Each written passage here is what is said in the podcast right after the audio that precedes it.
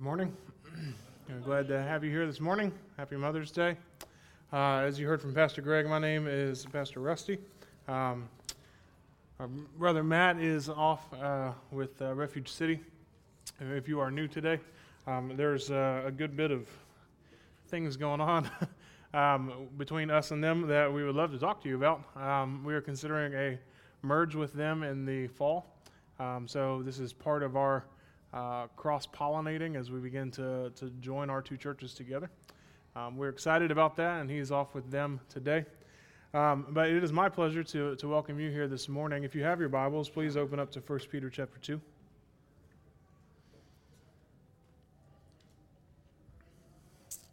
I normally like to open with a question. All of the good public speaking books and sermons uh, say you have to have some kind of question, else, why else are you listening? To me this morning. And uh, normally I like to follow that pattern because I am kind of an investigator in that sense. But I think today um, the questions are going to come all on their own just from our text. It's really easy today to, to leap into this text today and go one of two ways. And so if you are a visitor today, um, we do not typically follow holidays as far as sermons are concerned, um, with the exception of uh, probably Easter and Christmas. Um, that being said, this is going to turn into a Mother's Day sermon in about five minutes um, because it's going to be an all of us sermon. So um, I hope you will join me today in this. The title of our sermon today is that the curse has been lifted. The curse has been lifted. Now, the idea of a curse is a very foreign concept to uh, our culture, our church culture, our culture around us. The idea of curses brings with it the connotation of witches and demonic powers or old timey Puritan life areas where they're crushing witches in Salem, or it's taking us all the way back to the original aspect of curses, um, to the fall, which is, I believe, we will experience a good piece of that today, uh, and then into the idea of Deuteronomy as Moses gets the law from uh, God at Mount Sinai. The idea of cursing is something that, until recent memory, was something that was a very common idea. And the idea of a curse today is just absolutely foreign and missing. And I hope today that you will see how this plays such a foundational part in our lives, uh, particularly when it comes to this idea of us living under authority, living uh, in a submissive way, and being servants in doing that. So, the first thing I want you to see today is that we are all crushed under the curse. We're all crushed under the curse. Now, I don't know about you, but when I was growing up in church, uh, for all the kids that are in here now, uh, it was really easy for me to find a way that the sermon didn't apply to me. Uh, much the same way that I handled horror movies. Um, I was not okay with things that were scary. So if I'm watching The X Files with my dad as a tiny tot, and we can talk about the wisdom of that later, um, the monster of the week only goes after women. I'm good. I can sleep tonight. I'm not one of those. Um, it only goes after uh, people who are older than 13. Um, I'm good tonight. I can sleep. I'm not one of those. Then when I turn 13, it's a different question. Um, but when it came to sermons, I would do the same thing as servants be subject to your masters with all respect. I'm out. Appreciate it. I'll see you here in about 40 minutes. Um, this doesn't apply to me, right? And so, out the gate, when we think about we are all crushed, then how do we all fit in this passage? The idea of servants at the beginning, I just want to bring us all into the fold here. The servants is not a helpful term, right? I love the ESV uh, for many, many, many reasons. But the idea of servants just does not communicate great for us, right? Why? Well, how many of you are servants? Yeah, yeah, okay. So that, along with curse, seems like an outdated piece. So how do we bring this in? Uh, the word that, that we see servants, a better term for that would be closer to employees. All right, how many of you are employees? Yeah, all right. So we're, we're, we're falling in line here, right? It's a better way to think of it as employees. The type of people that Peter's addressing here are people that have skills. And they're, they're not just skilled laborers. I mean, we're talking about like doctors, physicians, those types of people that have skills. They simply, though, live in a home. And in that particular case, the home is a center of business, right? And so, for, for our thinking here, um, all of you servants, employees, if you work under someone, right, be subject to your masters with all respect. And so, to bring us all into the fold, this talks to all of us in some regard. You may be thinking, well, I'm not an employee, I'm an employer. uh, you're still under someone else, right? And so, when we think about the, the principles and concepts of Scripture, these things cover all of life. Last week we talked about extensively the idea of everything being unto God, right? Everything. And so as we continue in this particular section, this is still all of us. So, with that, let me give you one version of this sermon. I said it could go two ways. One would simply be be submissive to your authorities, even if it's a little rough, because Jesus did that and showed you. He even died for you that you might follow his example and do good things. Suck it up, buttercup. Jesus had it worse, right? That's a, a way of doing it. That's a way that I know a lot of people have done this passage. Is it faithful? It's, not wrong. Is it faithful? It's not wrong. Peter, though, gives us a, a pretty bitter pill at the beginning by invoking two criteria for our submission and what this is supposed to look like. And right before we hit those, I want to remind us of what Pastor Matt said last week in regards to this, particularly in the in the with this S word submission. Submission with grumbling is not holiness in any way, right? So we, we've got that from last week. Submission with grumbling is not holiness in any way. And so Peter gives us two criteria to help us uh, to, to fasten our submission to. One is be subject with all respect, verse 18. With all respect. The second one is when mindful of God, right? I mean, it's easy to submit to good leaders. Uh, when we have the right color in the White House, when our bosses don't give us difficult projects or clients, when our pastors just love us and care for us, kids, when our parents don't make us clean our room or do our homework and they let us play or hang out with our friends, and particularly when they give us money to do said things. It's easy when it's like that, but the question is, is can you submit at all? can, you, can you even submit at all to the unjust? Uh, when you're mistreated, when you're overlooked, when you're used at work, when you're manipulated. I mean, uh, let me name it here. Let me help you. When you're sinned against, can you submit then at all? We're not even talking with what attitude. Can you? Can you do that? And can you submit with all respect? I mean, come on, Peter. Why would I do that? Why on earth would I do that? There is nothing good in that. And Peter has a pretty good why coming for us. We've got to answer that question of why. Like, why would I do that? Before we even get to can I, tell me why I should. And so Peter picks up this thread of the unjust and he develops it, calling it a, a gracious thing. A gracious thing to endure sorrow while suffering unjustly. In verse 19, it's a gracious thing when mindful of God, you endure sorrow while suffering unjustly. You know, all the time in the counseling room, uh, we're uncovering ways that people are sinned against. They're legitimately sinned against. Uh, there's hurt that's happening in their lives. There are people that are, are, at worst abusing them, at, at less worst using them in some fashion. They're being sinned against. It's legitimate hurt. And it's often easier to, be, to begin counseling by talking about the offenses of others before we get into your own sin, right? It feels like a little bit of a dirty one two punch. Like, all right, yeah, they're, they're, I hear you. You are sinned against. We have to talk about you.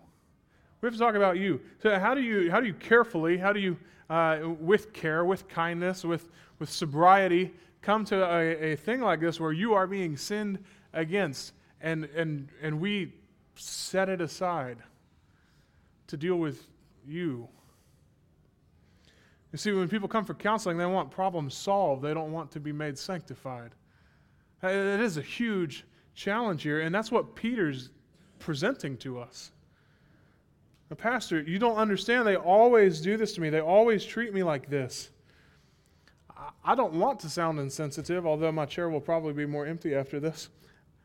what do you want me to do about it? What do you want me to do about it? I'm in the spirit of today. I'm not your mommy. I'm not going to go down there with maternal wrath and mama bear them. What do you want me to do to your boss? And so the question is, is why is this such a common thing? Well, it's because you've been sinned against. It's real hurt. There's real suffering. That's what makes it easy for me in that chair then to be empathetic. I've experienced a good deal of it myself. I've seen. I can see the hurt in your life. I know that it's real. But what is the disconnect? Why isn't it a grace filled moment then? Why isn't it a grace filled moment? Why is, is grace in your response to them and grace in your response to the hurt? If, if Peter's telling us that in that suffering it's a gracious thing, then where is it? It's because we're not mindful of God. We're not mindful of God.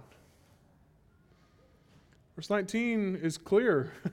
this is a gracious thing when mindful of God, one endures sorrow while suffering unjustly. You see, suffering, suffering is just a, a powerful, powerful thing. It, uh, it reveals just so, so much.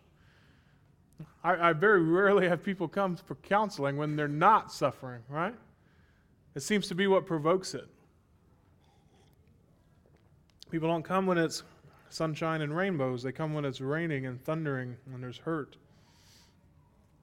And so the question is today, I told you we would get to one that provokes it, is that what do you want? what do you want? Despite my hearing disability, I'm a pretty good listener. It's what I, I do. And I hear hurt all the time. But I got to wonder every time I hear her what you expect the solution is. What do you expect the solution is to that hurt? What would make it all better? I'm not against hearing hurt and just being a sounding board. I'm not against just being that person for you to come to and, and bring your pain. But what do you expect to happen? That, that's a big question. It's a big question. We want a fulfilled life, right? We want a fulfilled life. We want a life worth living. We want a life lived well. And what, what happens is that we are asking in this room the same urgent questions that people have always asked. What constitutes a fulfilled life? What really makes life worth living? What would we most admire people for? What do you want them to talk about at your funeral? You see, believers and unbelievers. But unbelievers uh, want to live well, right? when we look at secular culture, we look at those that are not believers in Christ, and we say, oh, they're just chasing trash. That's not true. They're chasing goodness, just like we are. It's twisted, just like we are. They want the same things. They want not temporary stuff or tickling pleasures of base desires. They strive to live happily with spouse and children while practicing a vocation that they find fulfilling. And also a, a, vocation or a dream or a desire or a goal to contribute in some account to human welfare. They want their life to matter. One author said this in referring to the secular culture. He said, A way of putting our present condition is to say that many people are happy living for goals which are purely immanent. They live in a way that takes no account of the transcendent. And that's where the disconnect is that comes between us. Our culture lives in such a way that the immanent desires, those that are here and very much material and, and able to be seen, are all that matters, whereas the Christians have been called to live for the transcendent. If you uh, were part of our Doctrine of God class, you know that God is both immanent, He is here, and He is transcendent. He is above all things. And so, in our pursuit of the good life, and our pursuit of what is flourishing and what makes a life matter, we are pursuing the same things that they are, but we see differently, right? We see differently. You see, in the secular age, cross pressured as we are between doubt and belief, we can't know for certain, our culture says, if God exists. But if He does, then surely He wills our good, right? I made the potentially uh, suspect decision to let my children watch Evan Almighty with me last night. Um, we can talk about that afterwards. Uh, we talked in that it's not going well for Evan, right? Noah. His family has just left and he's outside, and everyone is against him, just like every movie ever. And the sprinkler comes on and sp- sprays him in the face, right? It's a kid's movie, I'm telling you. Sprays him in the face. And he goes, I know, I know. Everything you're doing is because you love me. You think you could love me a little less? And I think we all find ourselves kind of asking that same question. If everything is, if God is there and He's good, and everything is supposed to work out for me, why does suffering look like this? Uh, why is it so heavy? Why is it so hard to get to that happiness? It's crushing. You feel that pressure. You start to ask the question you think you could love me a little bit less? It'd be easier. And I think that this idea betrays the real problem. Secularism is not the problem out there. Instead, every Sunday morning, it is secular people filling our pews. They attest to loving God, but they accept no final goals beyond human flourishing or any allegiance to anything else beyond this flourishing. They pray for God's kingdom to come and imagine the arrival and coming of their own happiness. In the secular age, God becomes the guarantor of our best life now. I see, our suffering shows that we are only focused on the here and now, the immanent. It exposes us for secularness. It shows that our greatest hopes and dreams are simply about us having a good, flourishing life. And so when I say God's kingdom come, I really mean it to be while I am God, my kingdom come.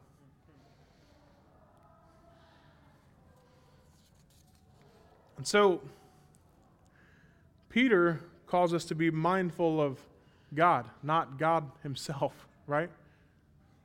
See, our suffering hurts us because we think that we are God. We are eh, strong enough, powerful enough, in control enough to take care of our situation.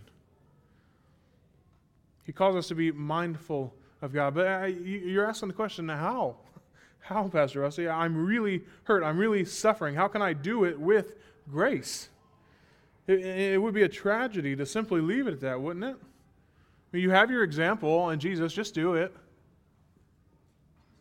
That's not enough. That doesn't answer the question. And there's a real temptation to that point. Even as we continue reading, Peter gives the examples of verse 20 with the word endure. Just, just do it, right? Endure. There's a temptation that pushes us that way. Now, to be fair, enduring is what you're going to have to do. But our temptation is to read it as a stoic endure. It's not that. It's not that. We are, as James says, to count it all joy. Count these things all joy. So, how?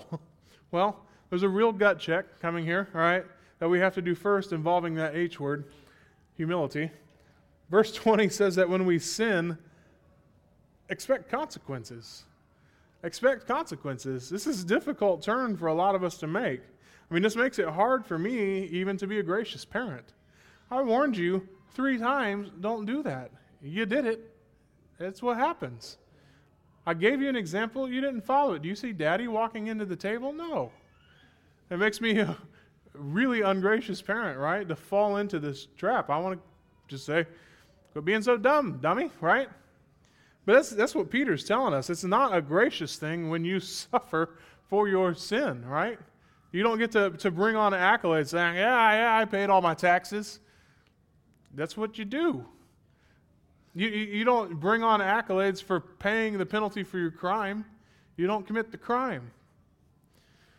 Now, there's a pretty big spiral that we can fall into here, particularly if I recognize that I'm a sinner with a wicked heart. I mean, in that particular case, all of life is sin for me. And so what happens? I deserve everything that I get. The law becomes oppressive. I can't get away from sin, Paul says. And if I can't get away, then all I'll ever suffer from is the due consequences of it. That is a deep spiral. How crushing is that? How right is that? You see, that is the spiral that all mankind is in your neighbor, your brother, your boss, your sweet mother, maybe even you. That is the case for all of us.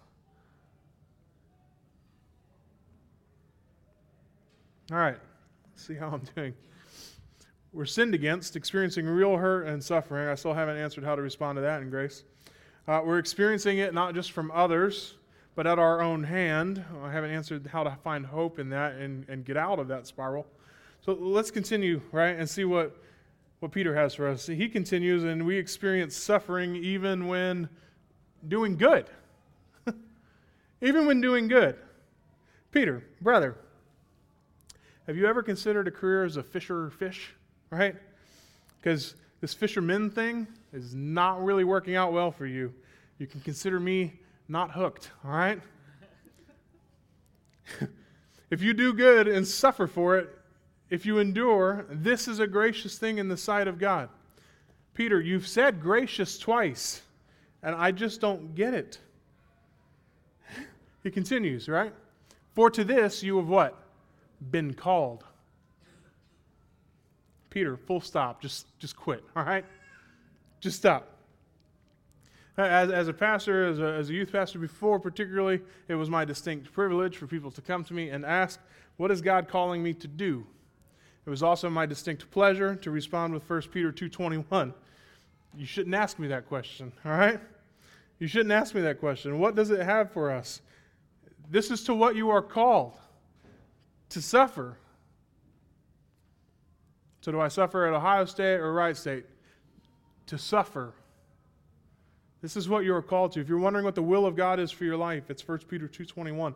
If you're wondering how you should live day to day in your family, 1 Peter 2:21. What it means to be a parent, 1 Peter 2:21. What it means to be a member of a church, 1 Peter 2:21.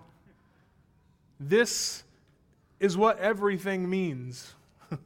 When we talked last week about how everything relates to God, this is what we're talking about.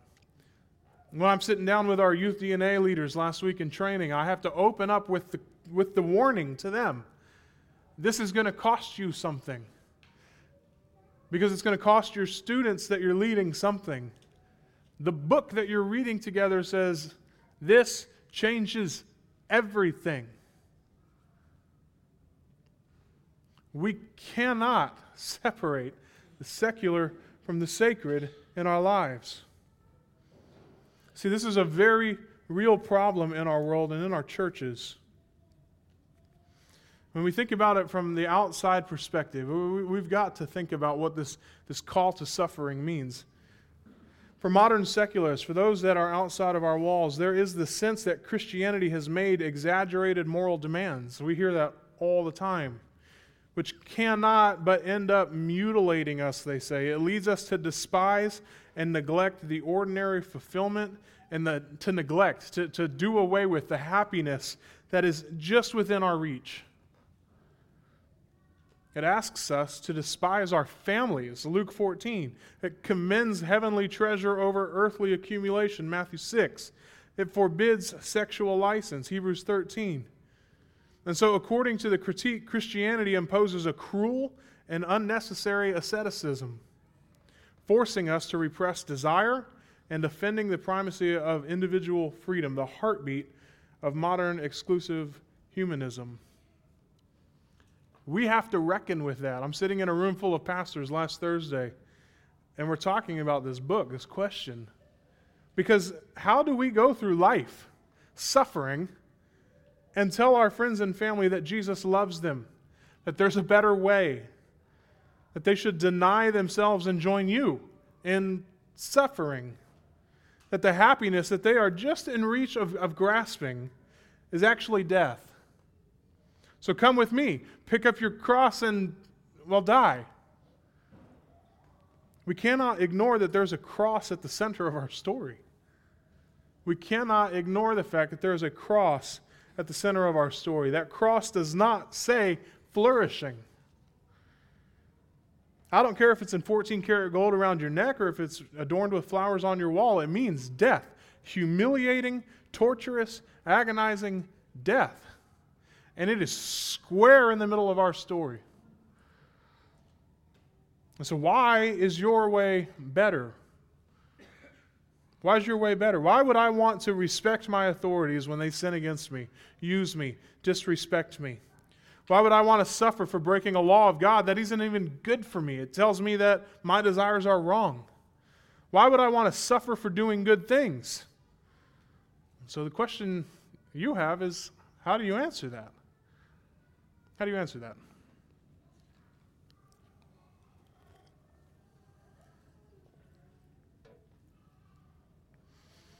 We answer that question with 1 Peter 2:21. For to this you have been called because Christ also suffered for you, leaving you an example so that you might follow in his steps. This verse is a, is a very big deal.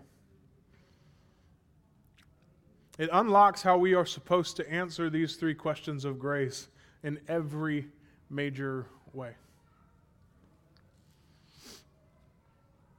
The problem is it also unlocks why many of us are lost in suffering without this grace that Peter's talking about and feeling like we have no way out. See, there's a tiny pair of words here that we cannot miss. For you. For you. Let me read it again for you without for you, all right? For to this you have been called, because Christ also suffered, leaving you an example so that you might follow in his steps. Does it mean something different? Yeah. A lot. a lot different. I'm willing to wager, uh, we're not supposed to bet, I think, as pastors or as Christians or something like that, but in every case, in every case that we are lost in our suffering, whether we've been sinned against, it's a result of our own sin, or it's because we can't see the grace and suffering for good. It is because we're reading it that way. Why then do I suffer? Well, to earn my righteousness. He suffered. Now I join him in suffering to earn my righteousness because I am God. This is my kingdom that's coming. They are hindering it, and I am just following Jesus' example. I've been called because Christ also suffered, leaving me an example to suffer so that I might follow in his steps of suffering to what end? For him, it was to be glorified. And in our case, if it's not for us that he suffered, then we are doing it so that we might be glorified. But let me help you answer this question. Get off the cross. It's not yours anymore. It is not your cross anymore. The curse has been lifted. The curse has been lifted. We are crushed by the sin against us in the world, by the sin that is in our own hearts that is crushing us. And then, even when we do good, we are expected to suffer. That is crushing. It is part of the curse. He suffered for you. The curse has been lifted. It's not your cross anymore. The key to Christianity is the cross, it is substitutionary atonement. Christian, you have to hold this tightly. The for you matters. You don't look at Jesus on the cross and say, Nice, let me help you. Or, or thanks, Jesus. You can come now, I'll finish the rest, right? That sounds absurd to us, blasphemous even. But we do that all the time. Thanks for getting it started, Jesus. I will finish. Thank you for saving me. I'll walk the rest of my life in good works and earn it. Come down off the cross, Jesus. That's mine. You can't. You can't drink the cup of wrath due for your sin. You can't. You can't consume it, it will consume you. Your body cannot bear the weight of the penalty due against you. You can't carry it, it'll break you. He did it for you. Skip ahead to verse 24. He himself bore our sins in his body on the tree, that we might die to sin and live to righteousness. Of, of all of this text, here is an explicit statement of the heart of the gospel. He himself bore our sins in his body on the tree. The fact that Christ bore his sins means that God the Father counted our sins against Christ, and in a way that is not fully understood by us, he laid on him the iniquity of us all. Isaiah 53 6. The Father thought of our sins as belonging to Christ. You catch that? That's what we're talking about with substitutionary atonement. He made him to be sin who knew no sin. 2 Corinthians 5:21. And he then punished him with that anger against sin, separation from God, and his consequent death, which we deserved. It's in this way that Christ was a substitute for his people, one who stood in their place. He suffered for you. That is the key, right? That is the key here. But I think as much as I want to. That is not the main emphasis here. If I'm going to be a faithful expositor, that's not the, the main emphasis. It is the key, but it's not the main emphasis. The example in suffering is the main emphasis of Peter because that's what he's spending most of the time explaining. In fact, this, this, this theme of the key of the substitutionary atonement is going to be developed more and picked up several times before we finish First Peter. So I'll, I'll save it for then. What we can explore right now is why Peter uses this key here. Imagine the, the text here without verse 21, without verse 24. Then it becomes that sermon that I talked about at the beginning. Suck it up. It was worse for him. What are you complaining about? Following his footsteps. That's a lock, a problem without a key. The key is that he did it for us so that we might be following in his example, right? He did it for you. He bore our sins in his body on the tree that we might die to sin and live to righteousness. So, why is he using that here? There's a word that we've read a few times tree. Why tree? In his body on the tree. Let me be clear, all right? Uh, Peter could have said cross. Earlier, when we talk about the, the translation idea of servants to employees, like that is just it's a matter of understanding here. For us, the word that he used is tree, not cross. He did that on purpose, right? Why? Deuteronomy 21 22. And if a man has committed a crime punishable by death, and he is put to death, and you hang him on a tree, his body shall not remain all night on the tree, but you shall bury him the same day, for a hanged man is cursed by God. You shall not defile your land that the Lord your God is giving you for an inheritance. Peter's a good Jew. He's been quoting, and he's going to continue to quote Isaiah 53 for us. This is coming from Deuteronomy. The idea of the tree is a very specific piece because it involves and invokes the idea of the curse this curse of death that comes as a result of sin at the fall and as a result of failing the law. And so, for us, when we read this passage, it is for you that he was hung on the tree, he was cursed. He took the curse for us. The curse has been lifted. You see, he suffered not only to the point of death, but to death as one accursed. Peter's well aware of the law's curse upon one who died as a criminal on the tree. And to Pharisees like Saul, before his conversion, Christ's death on the cross refuted any claim to messiahship that Jesus made. The Messiah could not die as one accursed of God. The astonishing prophecy of Isaiah shows the very opposite. Only the one who becomes a curse for us can be the true Messiah for his accursed death in our place paid the price of sin. Now, Peter had proclaimed to the Sanhedrin the horror of their offense in killing Jesus. we got to explore that together as we walked through Acts last year or the year before. Walking through his sermons, seeing him recount the gospel, recognizing that the Sanhedrin played into his horror of their offense in killing Jesus, hanging him on a tree. This isn't new language for Peter. Yet the wicked hands of the men had fulfilled the counsel and will of God. God raised up Jesus, and by his death brought forgiveness of sins to all who trust in him. The curse has been lifted. And so we have to talk about all right, the curse is lifted, but how do I actually get the idea of grace in suffering? How do I get there?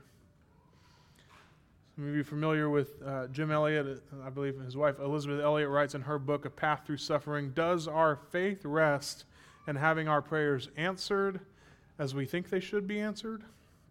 Or does it rest on that mighty love that went down into death for us? We can't really tell where it rests, can we? Until we're in real trouble.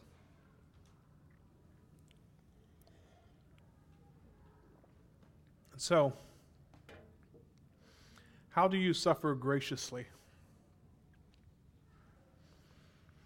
You see that he suffered for you. How do you get the good life? How do you flourish? You're not cursed anymore.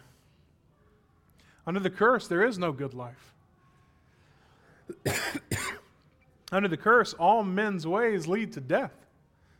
That's not flourishing. How do you truly live? You live for His glory. How do you count it all joy in suffering and trials, with pain and scorn at every turn? Here it is. You've been healed.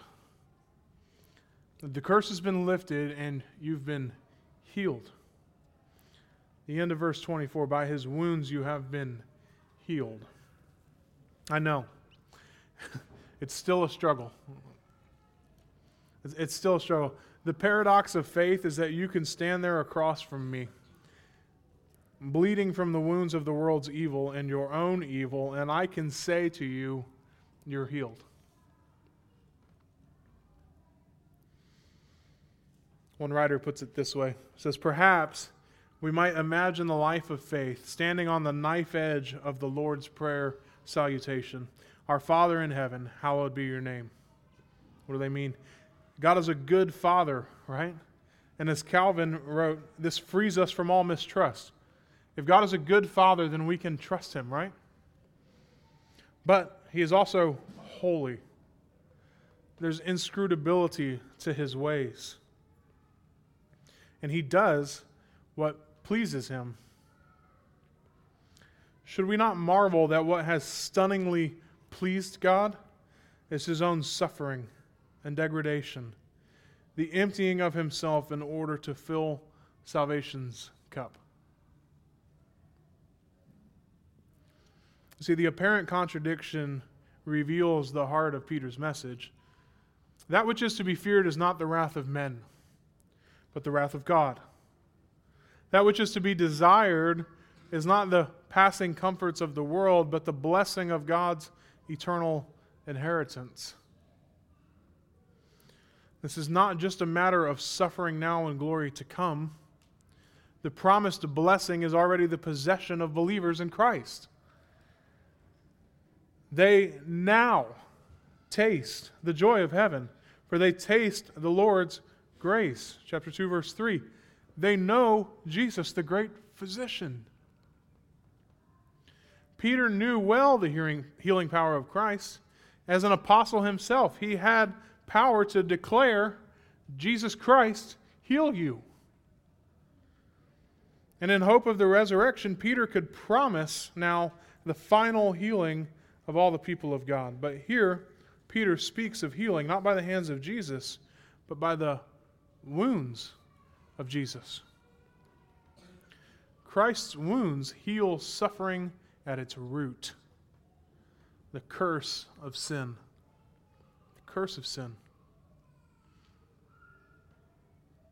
Not only do they plead the sinner's case and judgment, they transform his present suffering. No longer is it the bitter legacy of unrighteousness, it has become fellowship in the steps of Jesus. The pain that remains for the Christian is not the penalty of sin. Uh, do you hear that? The pain that remains for the Christian is not the penalty of sin. Christ has suffered that in his place. The pain that remains is Christ calling to follow in his steps, sharing his reproach.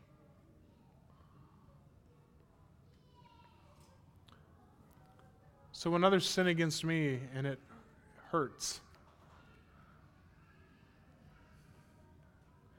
that pain that I feel is not the penalty of sin. Christian, hear that first. Christian, when you sin and experience suffering, it's not the penalty for your sin. When you do good, Christian, and experience suffering, it's not the penalty for your sin. Your penalty has been paid.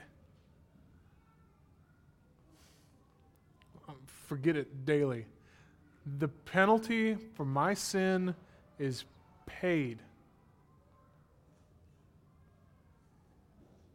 When it comes to my own sin and the consequences that I experience from my sin, that suffering is not the penalty for that sin.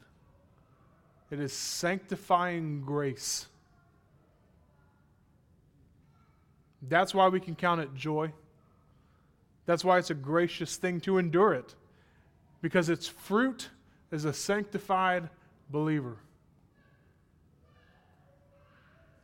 When I am most walking in the Spirit, I don't make the same mistake twice. I've been sanctified from it the first time. That's grace.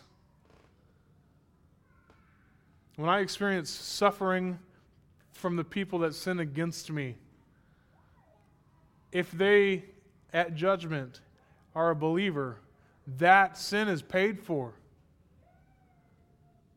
Praise God. It is the flesh in us that says, No, still punish them. They hurt me. Jesus tells us to trust the just, the justifier, the one who is righteous and will heal all of those things, who will pay men back for what they deserve. And our desire should be that all men come to Christ, that all sin be paid for in Christ, so that all men might glorify Christ. We don't have to look out for ourselves. When we're sinned against, it's grace. How's it grace when we get hurt by others? Who do you lean into?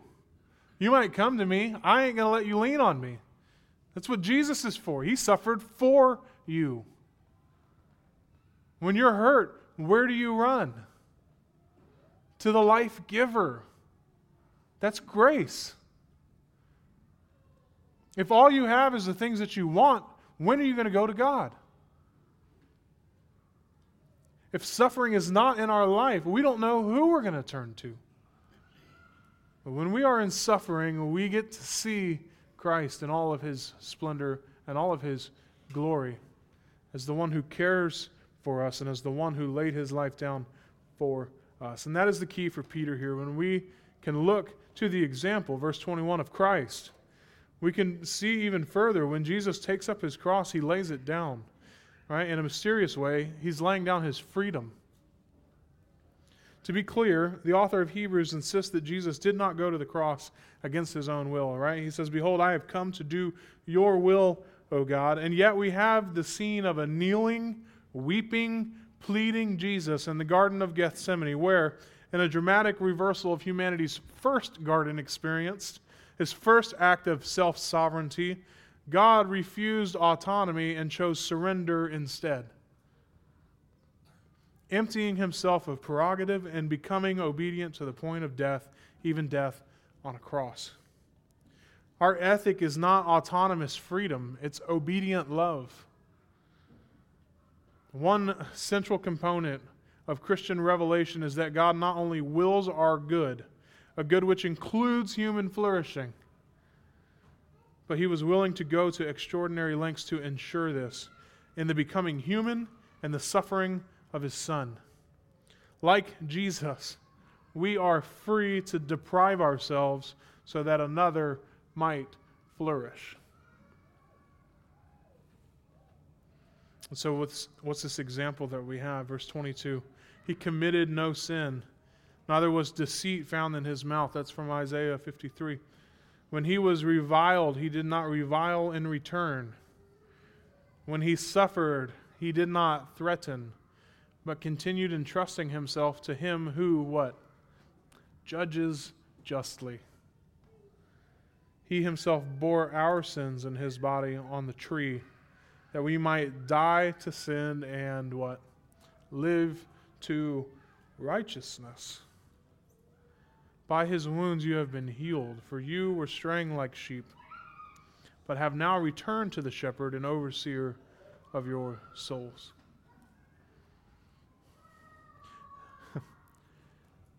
Once before, crushed. There's no flourishing in death. Ephesians 2 says that we were dead in our trespasses. Dead. Following what? the course of the world, right?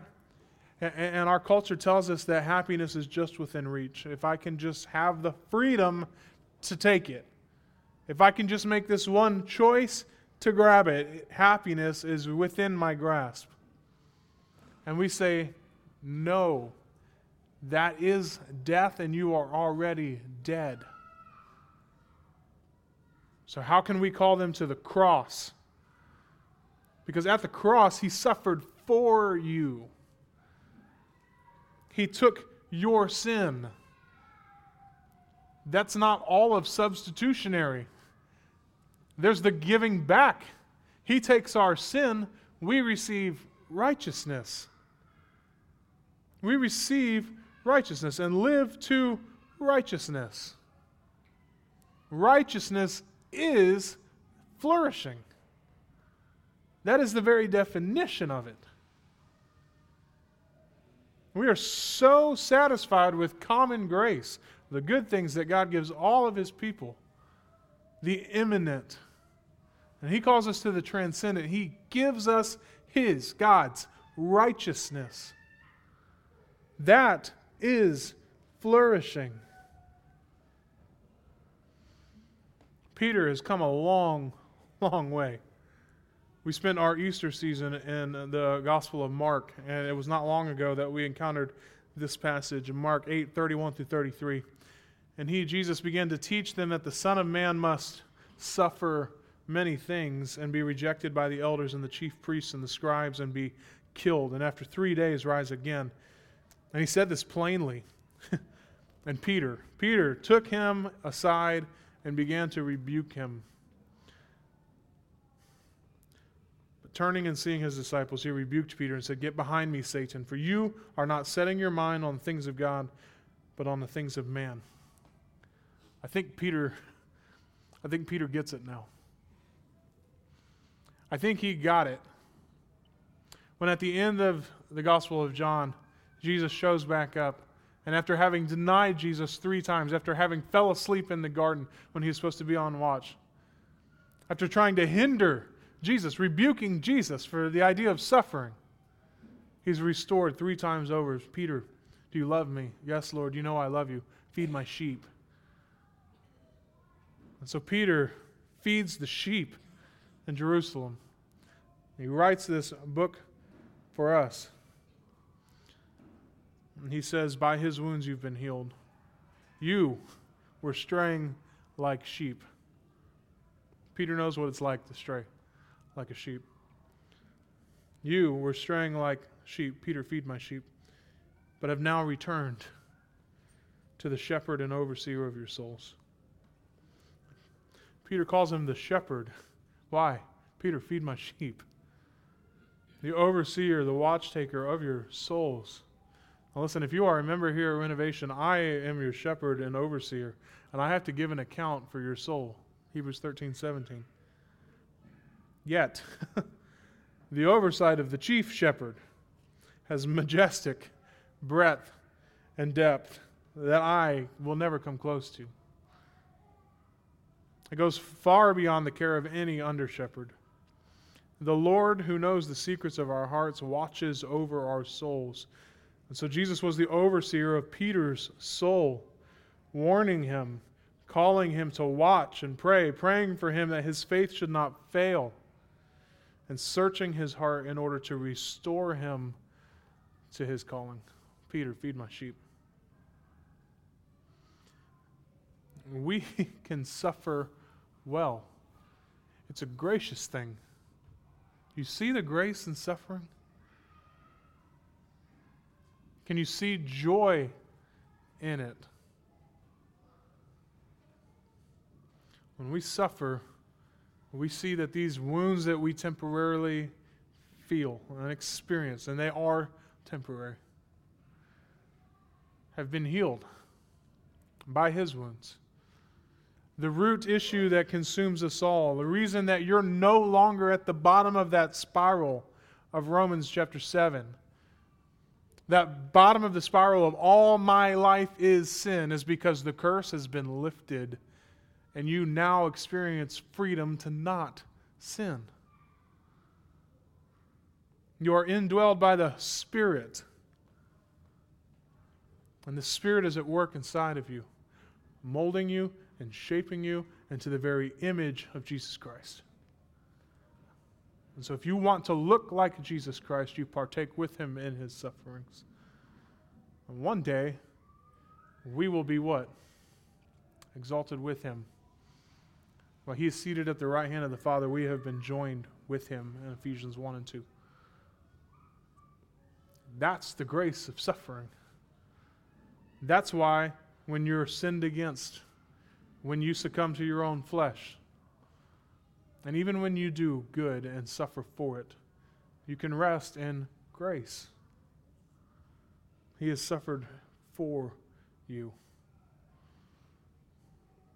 I'm going to go ahead and call the band and the communion elements forward. We're getting ready to take communion. The communion for us is, is a regular ongoing thing. It's something that Jesus calls us to do, to remember Him. But in light of today, I want you to see how this is part of everything.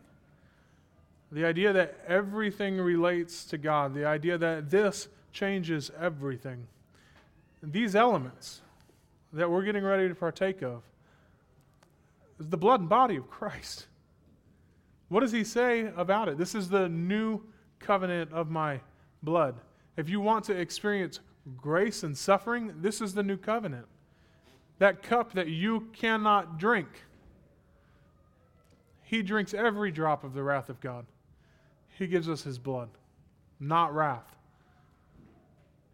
The body that was broken for us, that would break us, it would consume us, is given that we might remember. We don't take communion lightly. If you're not a member here, but you are a believer in Jesus Christ and you've repented of sins and are living currently in repentance, we want to invite you to partake with us. We, we practice open communion. However, if you are living in a state of sin where you are unrepentant, if you partake of these elements, believer, you're drinking that judgment Paul warns us in Corinthians that when we partake in an unworthy manner, that is in a, in a state of unrepentant sin. We are basically treating, uh, he's basically treating us as an unbeliever. We are drinking that wrath on ourselves. But if you are repentant, please partake with us. Remember, this is the new covenant in his blood, meant to remind us weekly that we should daily Count it all joy, brothers. Let's pray together. And come forward when you are prepared.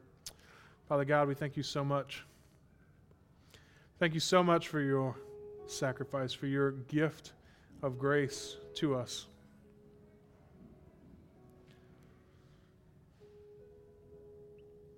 Father, as we continually feel the oppression of suffering in our lives, it is so easy for us to lose sight of the cross, of that cross that demands something, that tree that says that we are cursed. Father, that curse is no longer here. That temptation to believe that we are still locked into sin is a lie. We've been freed. We've been made alive together with Christ, freed from the curse. The curse has been lifted. We no longer are full of sin, Father. You've given us the righteousness of your Son. The, the reason you hear me, the reason that you, you hear us, the reason that you can even look upon us is because of the righteousness of your Son. So, Father, it's by faith, faith daily, that we look to the cup, that we look to the bread, and we see blood poured out for us, a body broken for us, because it pleased you to crush your Son. It pleased you to suffer on our behalf. Father, you are nothing but good. And so, Father, today I pray that we would see the goodness of that. And Father, not only would we see it, but we can literally taste it right now. Father, we love you. We pray this in Jesus' name. Amen.